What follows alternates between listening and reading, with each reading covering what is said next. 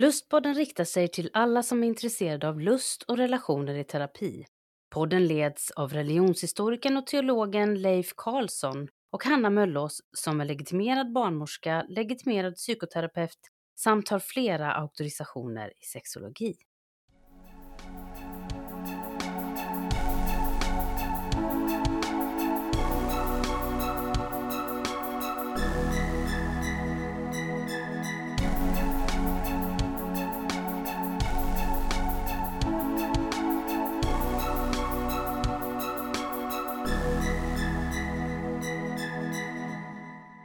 Dagens lustpodd ska tala vidare kring vår relation till djur och hur den påverkar vår hälsa men också lust och relationer.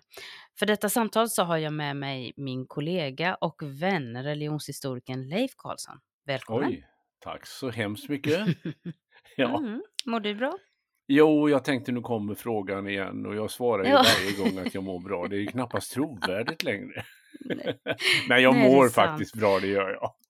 Ja, det är bra. Och nu är det ju faktiskt så att för de som följer oss på Lustpoddens Instagram så vet ju de att du har fyllt år sen sist, eller hur? Mm. Grattis! Tack så hemskt mycket! Och sen har du ju släppt din 14:e bok. Det är ju helt otroligt. Det är värt en applåd, får jag faktiskt säga. Ja, den boken heter ju nu då Jag fattar ändå ingenting, som är en sån här tredje bok i en serie om svåra bibeltexter. Ja, det är liksom en, kan man säga, en bokserie om min bristande fattningsförmåga, kan jag säga. Nej, den handlar ju om, som du säger, svåra bibeltexter. Och jag förstår ju att det är ju texter som många brottas med. Det är liksom tanken med de här böckerna, att man ska sätta fokus på de här svårtolkade bibeltexterna. Ja, det är spännande. Men du, det var ju spännande att lyssna till Veronica förra veckan. Ja, visst var det. Jag tycker hon var väldigt duktig på att förklara hur viktiga djuren var i hennes liv. Jag måste ändå fråga, lyssnaren förstod ju att du inte riktigt beskriver dig som en djurmänniska. Vad beror det på? Nej, jag såg kan faktiskt vara en känslig fråga. Jag såg en SVT Play-dokumentär, eller det var ju inte en dokumentär utan det var Vetenskapens värld på SVT Play såg jag, om hundar. Och där sa de faktiskt att det kan vara genetiskt betingat om man har större tendens eller inte att vara en djurmänniska. Det kände jag, det var lite trösterikt i alla fall. Men jag är inte har inte varit speciellt nära djur egentligen, även om jag är uppvuxen några år på en bondgård så var det ändå så. Jag blev jagad av en schäfer en gång och det satte sina spår. Men sen också fick jag en väldigt stark panikångestliknande attack en gång när jag fick se en mus som Jakob hade fångat här i vårt hus och han trodde att det skulle jag tycka var lite kul att se. Då undrar man ju förstås om du har fått terapi för de här upplevelserna av djur. Men alltså, sista gången där när den här musincidenten så gick jag faktiskt i terapi och det blev några gånger vi fick reflektera över detta, vad det kunde komma sig. Det var lite intressant. Du, jag tänker ju också på att du och jag, vi har ju en del djurminnen ihop. Jag tänker på när vi till exempel besökte det här aptemplet i Jaipur i Indien. Det var ju en väldigt omtumlande upplevelse. Och då var du inte särskilt kaxig, måste jag säga. Nej, kär min värld. Det var ganska så obehagligt faktiskt, tycker jag. Eller, vissa apor var ju väldigt snälla, men vissa var väldigt aggressiva. Och det var lite läskigt. Alltså, vår chaufför där, Parvin, han frågade ju oss flera gånger om vi inte ville åka till ett mustempel också. Men jag kände att där gick min gräns. Ja, det hade nog kanske inte varit så där jättelyckat, måste jag säga, med tanke på din musfobi där. Nej, precis. Men var det dina jobbiga möten med djur som gjorde att du ville ha det här avsnittet i podden om djur och relationer? Ja, jag kan inte säga att de ligger till grund för det så, men jag har ju lärt mig att det här är liksom en blind fläck för mig eftersom djur inte har betytt så mycket i mitt liv. Och vid något tillfälle så hade jag en familjeterapi med en familj och så bad jag dem, de satt runt bordet hos mig där på min mottagning och så skulle de presentera sig. Och vi gick laget runt och varje person fick berätta om sig själv. Och sen så när alla hade gjort det så skulle jag gå vidare. Och då blev 4-åringen i familjen väldigt, väldigt irriterad och upprörd och sa: "Men du glömde ju Orvar!" Ja, och det var deras husdjur förstås. Ja, precis. Ja. De hade nog inte tänkt att det skulle vara terapi med husdjuret. Men eftersom jag frågade om vilka som var med i deras familj och hur familjen såg ut och sådär. Så blev det så uppenbart kränkande för den här lilla personen att jag faktiskt negligerade någon som var så oerhört viktig i den här människans liv. Så där började jag tänka kring det där. Och sen är det ju så att Veronica som var med förra veckan då, hon är ju granne till mig där jag har min mottagning. Hon har fotvård då. Och där finns det ju flera stycken bland mina kollegor i väggarna runt omkring som har både hästar och hundar. Så jag har ju fått lära mig att bli lite mer bekväm med att det finns hundar lite här och där. Så att jag tänker att det har varit nyttigt för mig att sätta mig in i att försöka förstå hur faktiskt viktiga djur kan vara.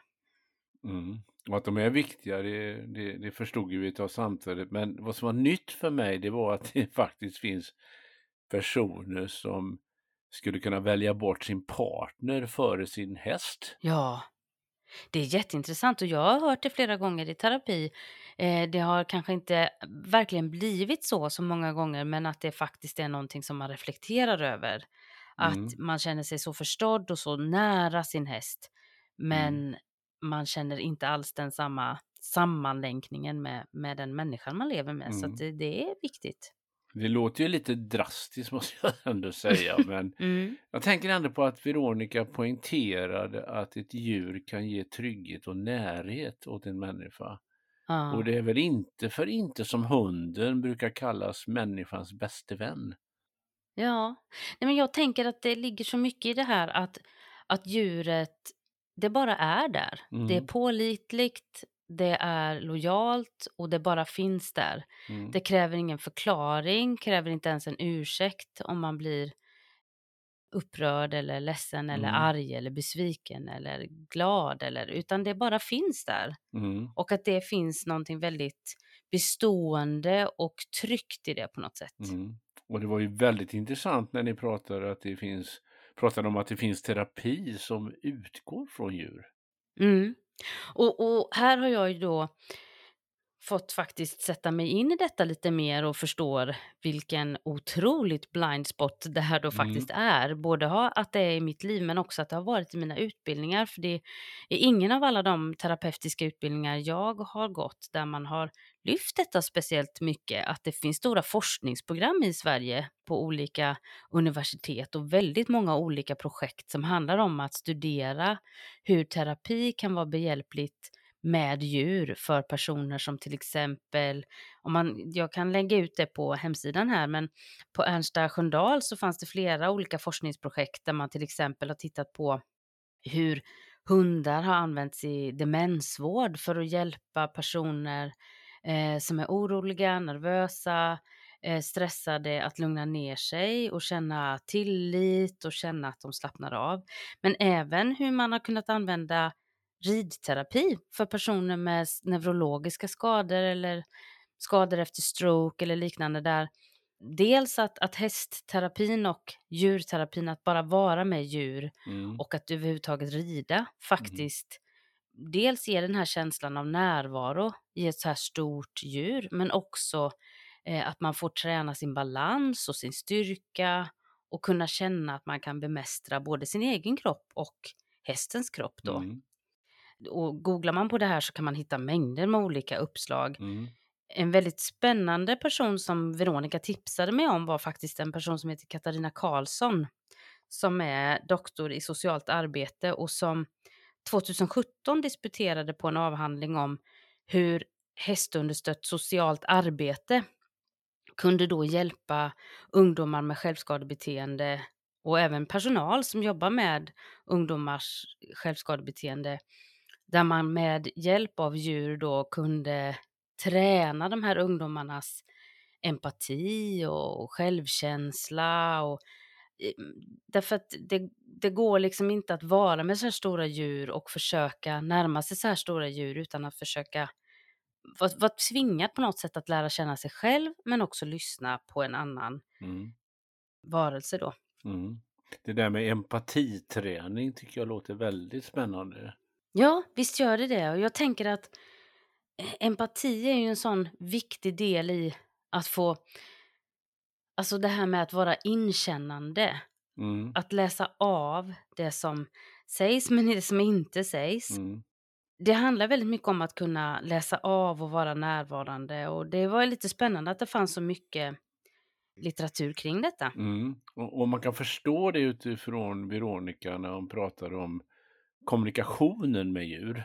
Ja, verkligen. Att det handlar så oerhört mycket om det icke-verbala språket. Alltså det där som finns i våra uttryckssätt och vår kroppshållning och vår blick och vårt sätt att prata, vårt röstläge och allt det där. Och det blir ju väldigt tydligt där i relation till djur, men även i relation i språket mellan människor är ju en stor del av vår kommunikation i ett icke-verbalt språk. Absolut. Med gester och miner och reaktioner som vi visar. Mm. Och det är ju lite intressant, du är ju religionshistoriker då. Mm. Alltså hur tänker man om djur i religionernas värld? Ja, det är ett viktigt inslag i många religioner. Och om vi bara kopplar tillbaks till hindutemplen som vi nämnde om, aptemplet. Ja, just det. Så i hinduismen finns ju två kända gudar i djurgestalt. Jag tänker på Hanuman, apguden, som är känd för sin pålitlighet. Och sen har vi Ganesha, elefantguden, stor, stark, listig. Stor aptit. Men det är en gud, liksom många andra gudar, med många sidor. Han kan förknippas med visdom och är populär som beskyddare av studier. Och i en del sammanhang uppfattas han som äktenskapets gud. Jaha. För det är ju intressant, och äktenskapets gud, jag tänker på då att det här att det handlar ju om förening och att mötas i sina olikheter. Och här blir det så tydligt att vi människor, vi har ju olika personligheter som människor. Vi ser olika ut, men vi har också olika personlighetsdrag och så som vi ska försöka samsas med och förenas i. Och då kanske inte det är speciellt konstigt att man använder sig av bilder av djur när man ska symbolisera olika myter och berättelser, just därför att det djurvärlden så finns det så otroligt många olikheter. Både av arter och typer av djur som speglar olika sidor, olika styrka, olika intensitet, olika storlek. Så det kanske inte är så konstigt. Nej, men du nämnde också likheter där, och jag tror att det här oföränderliga som då förknippas med gudarna, det är ju alltså väldigt framträdande i fornegyptisk religion.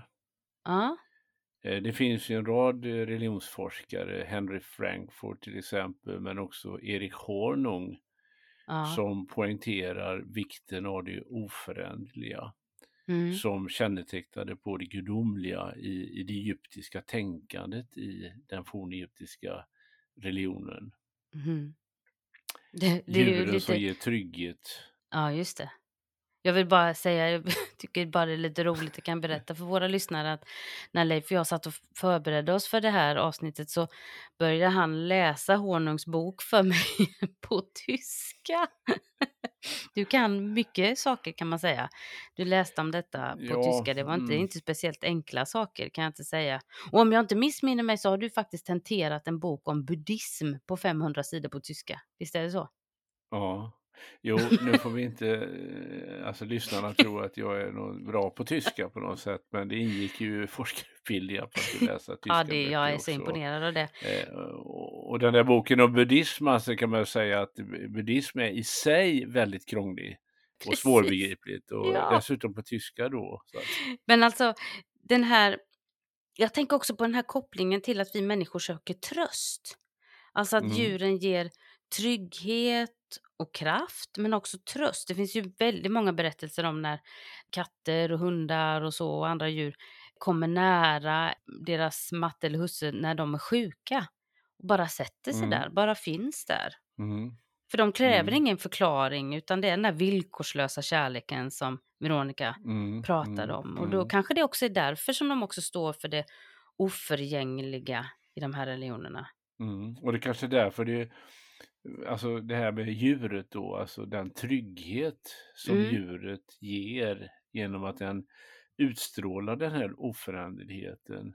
Kanske gör då att man kan föredra djuret framför en partner. Ja, just det. Helt enkelt. Ja, faktiskt. Och man kan ju tänka då att med det här djuret som alltid finns där i sin trygghet och i sin närvaro och som lyssnar, så kanske det är lättare att känna tillit till ett djur för en del människor än vad det faktiskt är att känna tillit för dem till andra människor som kan svika dem, eller kanske särskilt om man har varit med om att blivit sviken. Men varför skulle du säga att vissa gudar då framställs som djurgestalter? Är det på grund av det här? Ja, jag tror det. Alltså, om vi återgår till fornegyptisk religion så slås man av då att gudarna avbildas med djurhuvuden och människokropp. Och om man då tänker på att hela, alltså tanken bakom religionen var att gudarna skulle upprätthålla den oföränderliga ordningen i naturen och i livet. Va? Alltså Egypten har ju ett väldigt förutsägbart klimat till exempel. Nilen svämmar över vid en bestämd tidpunkt varje år, och liksom på något sätt var en slags, alltihop det var en slags garant för att livet skulle kunna fortsätta och upprätthållas. Och gudarna stod bakom hela den här cykeln då. Och då är det intressant tycker jag att djuret blir då en lämplig symbol för just det här oföränderliga. Just det. Utseendemässigt, men kanske också så som man upplevde djuren. Sen har vi också djursymboliken i totem. Ni vet ett totem, alltså ett djur som då blir någon slags symbol för en stam eller klan som håller samman stammen och ger den dess kraft och inspiration och så vidare. Och det finns ju till och med de som menar att från början så uppstod det här totemtänkandet genom att man tillbad djur faktiskt. Ja, just det. Och att man faktiskt bad till djuren. Men du, hur är det i de abramitiska religionerna? Ja, det finns ju en mer, skulle jag vilja påstå, distans till djuren, eftersom om vi tar den bibliska skapelseberättelsen så har ju Gud skapat allt, inklusive växter och djur och människor. Men människan intar en särställning som Guds avbild. Ja, just det. Där är inte djuren. Nej, men samtidigt är ju människans uppgift att vårda skapelsen och ta hand om djuren. Så det finns en distans där. Men sen finns ju också vissa texter i Bibeln. Jag tänker på Uppenbarelseboken, Bibelns sista bok, som är en symbolisk framställning. Just det. Kampen mellan ont och gott, där djuren användes som symboler både för det onda men också för det goda. Ja, just det. Den korsfäste Kristus framställs som ett slaktat lamm eller som ett lejon som då symboliserar styrka. Men där det onda då symboliseras i odjur och andra så att säga mer skräckinjagande djur, va? Men det är ju, där blir det symboler för ont och gott helt enkelt. Ja. Och jag tycker det är så intressant hur vi är fascinerade av levande ting. För jag vet, någon gång var vi ju på en resa till Turkiet. Kommer du ihåg där vi åkte på spåren på någon båt där? Och så sa guiden att här till höger så ligger det ett palats med hundratals rum med diamanter och guld och jag vet inte allt vad som fanns där inne. Och sen var det någon i gruppen som bara ropade till och sa, kolla en delfin. Och då liksom reste sig hela gruppen upp och började fotografera och titta hitta. Alltså vi är så fascinerade av de där djuren som bara finns i naturen och ger någon slags flärd åt det hela. Ja, alltså djur i vild tillstånd har en otrolig förmåga att fascinera oss. Ja, verkligen. Jag minns det, jag tyckte det var jätteroligt att alla liksom bara hängav sig åt den här delfinen. Ja, precis. Och glömde palatser. Ja, precis. Ja. Du, jag tänker också på när Veronica berättade hennes häst dog. Ja. Mm. Det var starkt tycker jag när hon berättade om det och att det blev verkligen någonting som fattades henne. Ja. Jag tycker det var otroligt fint när hon berättade och beskrev hur det kändes verkligen fysiskt. Och jag tänkte lite på det där, för ibland kan jag ju säga så här att ja, det är ett högt pris för kärlek.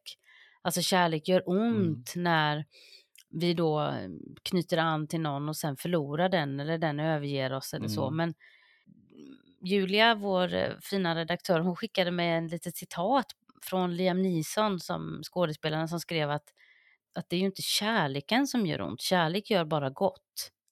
Men förlusten av kärlek gör ont. Förlusten av en människa eller ett djur eller någonting som betyder så här mycket för oss som vi kan känna kärlek till. Det gör väldigt, väldigt ont. Och man kan liksom inte ersätta en ny häst då med eller en gammal häst med en ny häst bara sådär. Varje djur är en individ. Ja, det tycker jag är väldigt viktigt. Och det är ju likadant med människor, tänker jag. Ja. Ja, precis. Och det kan man ju ibland möta i terapi. Personer som har blivit svikna, som väldigt snabbt vill träffa någon ny. Och det kan man ju förstå, därför att man inte vill vara själv kanske då. Eller man vill leva tillsammans med någon annan. Eller man vill träffa någon. Men ibland kan det ju vara nästan för att det där ska ersätta den här förra relationen. Innan man kanske har fått på riktigt. Fått bearbeta eller fått gråta färdigt över det där som har hänt. Och det har ju alla... egna rättigheter att gå fort fram om de själva vill det. Men man kan märka ibland i terapi att en del kanske faktiskt försöker ersätta gamla relationer med nya för att det inte ska göra ont. Så kan man nog se. Men jag tänker också att det är det här som vi skulle kunna jobba med i terapi och som vi kan se likheterna då mellan den här djurterapin eller att ha djur och i mänskliga relationer, att det som gör att människor tränar upp sin empati och inkännande förmåga när man är med djur är nog just det här att man tränar sin mentalisering. Alltså att utan ord förstå vad den andra vill, förstå vad den andra tänker.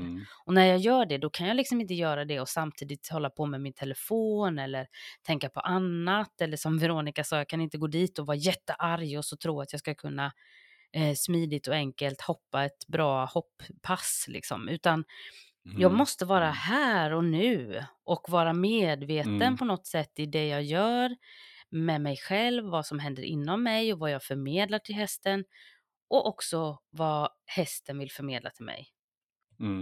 Jag vill minnas att hon sa också att hästen märker det om man inte är närvarande. Ja, precis. Och då tänker jag, då kommer vi tillbaka det som vi vill betona i den här podden, nämligen det här med närvaro, vikten av närvaro för våra relationer. Ja, och här tror jag nu då att man har ju sett då i studier att hästar, hundar, de får ett ökat oxytocin, alltså välmående hormon, när de kan läsa av och förnimmer och har ögontakt med människor och känner sig lyssnade på. Så att det här ger en slags gemenskapskänsla av avslappning och någon slags samhörighet som går bortom orden. Och det tänker jag är faktiskt en väldigt fin sak, det här att djur inte kan tala exakt samma språk som vi. Utan vi måste träna oss i det. Men nu har ju vi tagit upp väldigt många olika viktiga saker här och vi närmar oss slutet här på vårt samtal. Och om vi då skulle försöka sammanfatta lite, vad tänker du att vår relation till djur har att göra med lust och relationer i terapi? Som är ju poddens ledmärke. Ja, men jag tänker att för det första så kommer jag ju inte, hoppas jag, göra de felaktigheter jag kanske gjort tidigare där jag inte har förstått eller inte ens tagit upp hur viktig djurfrågan är med patienter. Jag har inte haft som rutin att fråga personer om de till exempel har ett husdjur.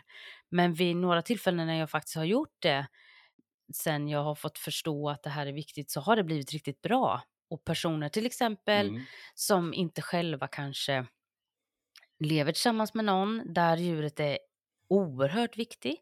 Och där vi faktiskt vet att personer som lever i ensamhushåll som har ett djur, de lever längre än personer som är helt ensamma.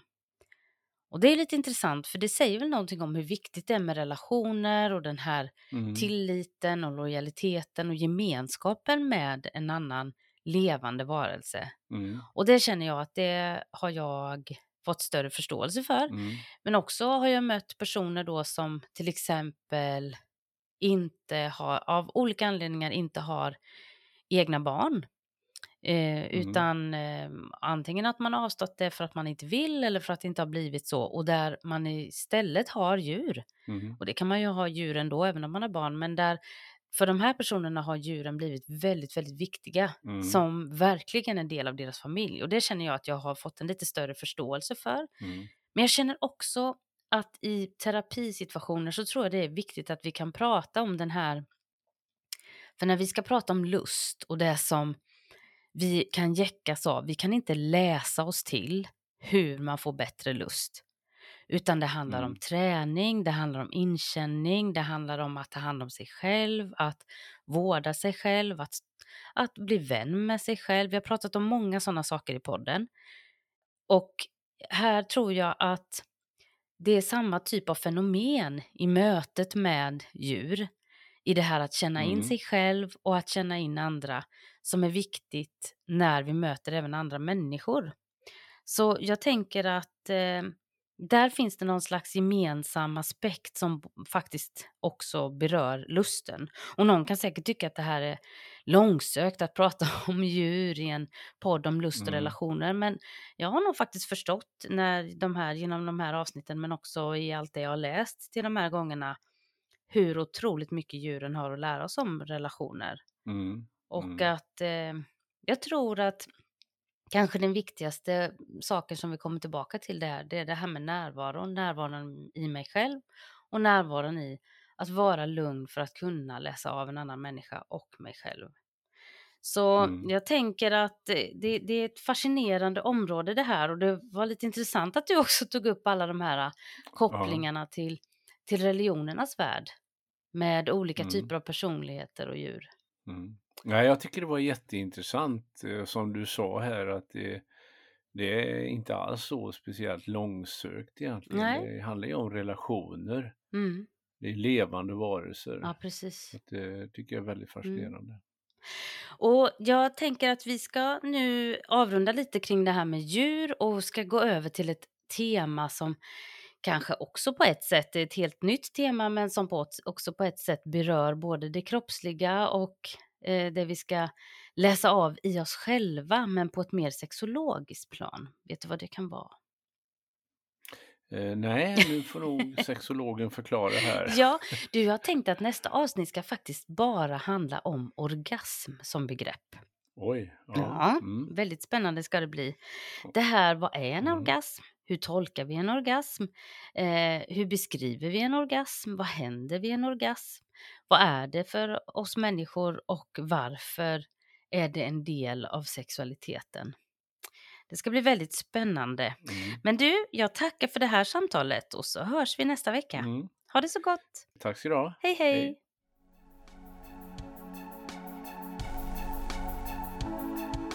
Du har lyssnat till Lustpodden. För mer information och tips från programmet så hänvisar vi till lustpodden.se. Där kan du också kontakta oss om du vill vara med och berätta din berättelse om lust och relationer i terapi. Signaturmelodin är skapad av Johan Nilsson och redaktör och producent och ansvarig för klippning är Julia Linde.